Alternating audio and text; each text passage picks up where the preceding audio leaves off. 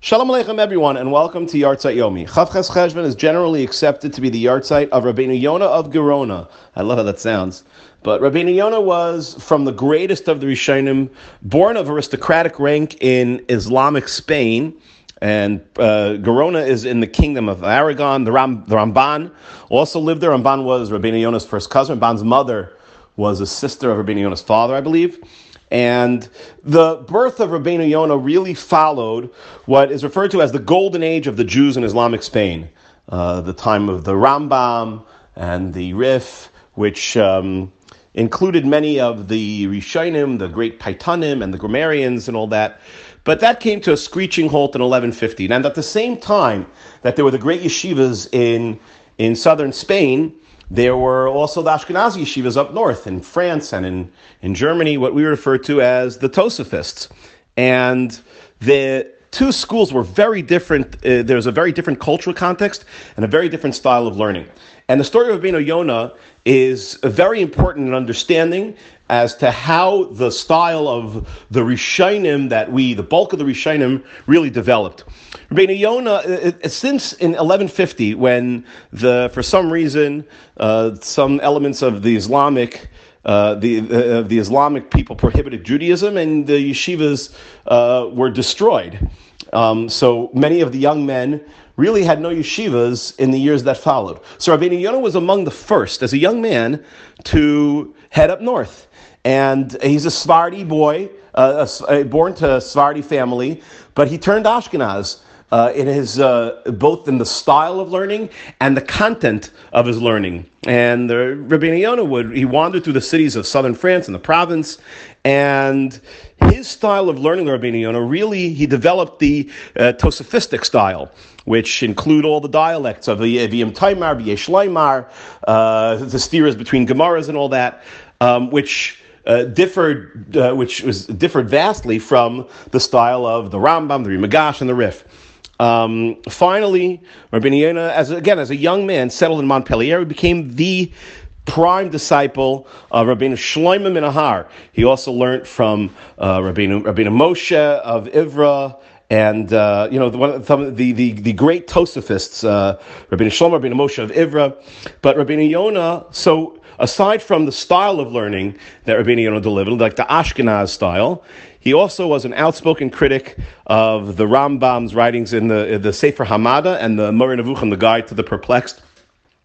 And he really led the, uh, the opposition. Now, it's important to appreciate that the opposition was not to the Rambam himself. No one dared say that the Rambam was not from the Gedolei Hador, but they, the Sepharim, which were philosophical in nature, was very much against the uh, cultural style of learning in uh, in Ashkenaz, in France and in West Germany, and uh, this really became known to in history as the Maimonidean controversy. And there were many that defended the Yonah. There are a lot of different stories. It's very difficult to separate uh, a fact from myth.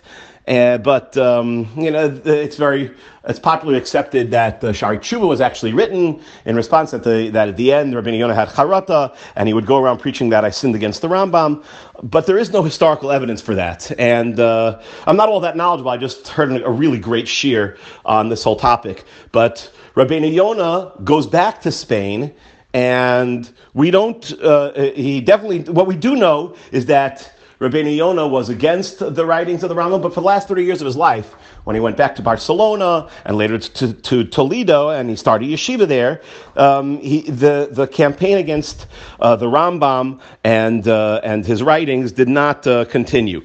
And the Rabbeinu Yonah taught a lot of Talmidim, the Rashba, the Ra, we find later the Ritva and later the Ran, all coming from, from the southern, from, the, from Spain and, and uh, that school of thought. And that's why we find all the Rishonim with the style of what we call the Tosafistic style. Now, what Rabbeinu Yonah is most famous for, of course, is his Shari Tshuva, which is very interesting. Rabbeinu Yonah was a Talmudist, and um, the Musar that he wrote, you have to figure like uh, Reb Chaim Shmulevitz or Rav Aaron Kotler, which the main focus was on was on the you know Gemara and uh, the the learning.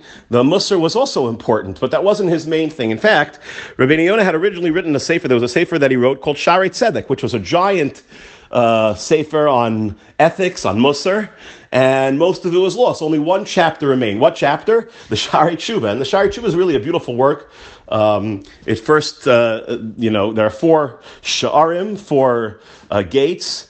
Uh, the chapters one, two, and four really discuss the pratim of teshuva, the different details, uh, you know, charata, and all the different aspects of teshuva. He has uh, he has twenty different uh, sta- uh, uh, parts uh, 20 Ikarim of Tshuva in the first parak, but it's the third parak that really is Sira Ben Yonah writing that even if you have no interest in doing Tshuva, nothing to do with El, but you wanna you wanna learn the mitzvahs of Rabbeinu Yonah. Rabbeinu Yonah discusses his understanding of the six routine or most of the mitzvahs. A really beautiful explanation of what Kabbalah Sadich is, what Lysa but it's not just one line. He gives his own twist and own understanding, and the incredible impact of Rabbeinu Yonah on this on the uh, first half of the 13th century, and Jewish life and Jewish literature in general uh, is something that really shaped history, that uh, affects the you know the yeshiva learning to this very day.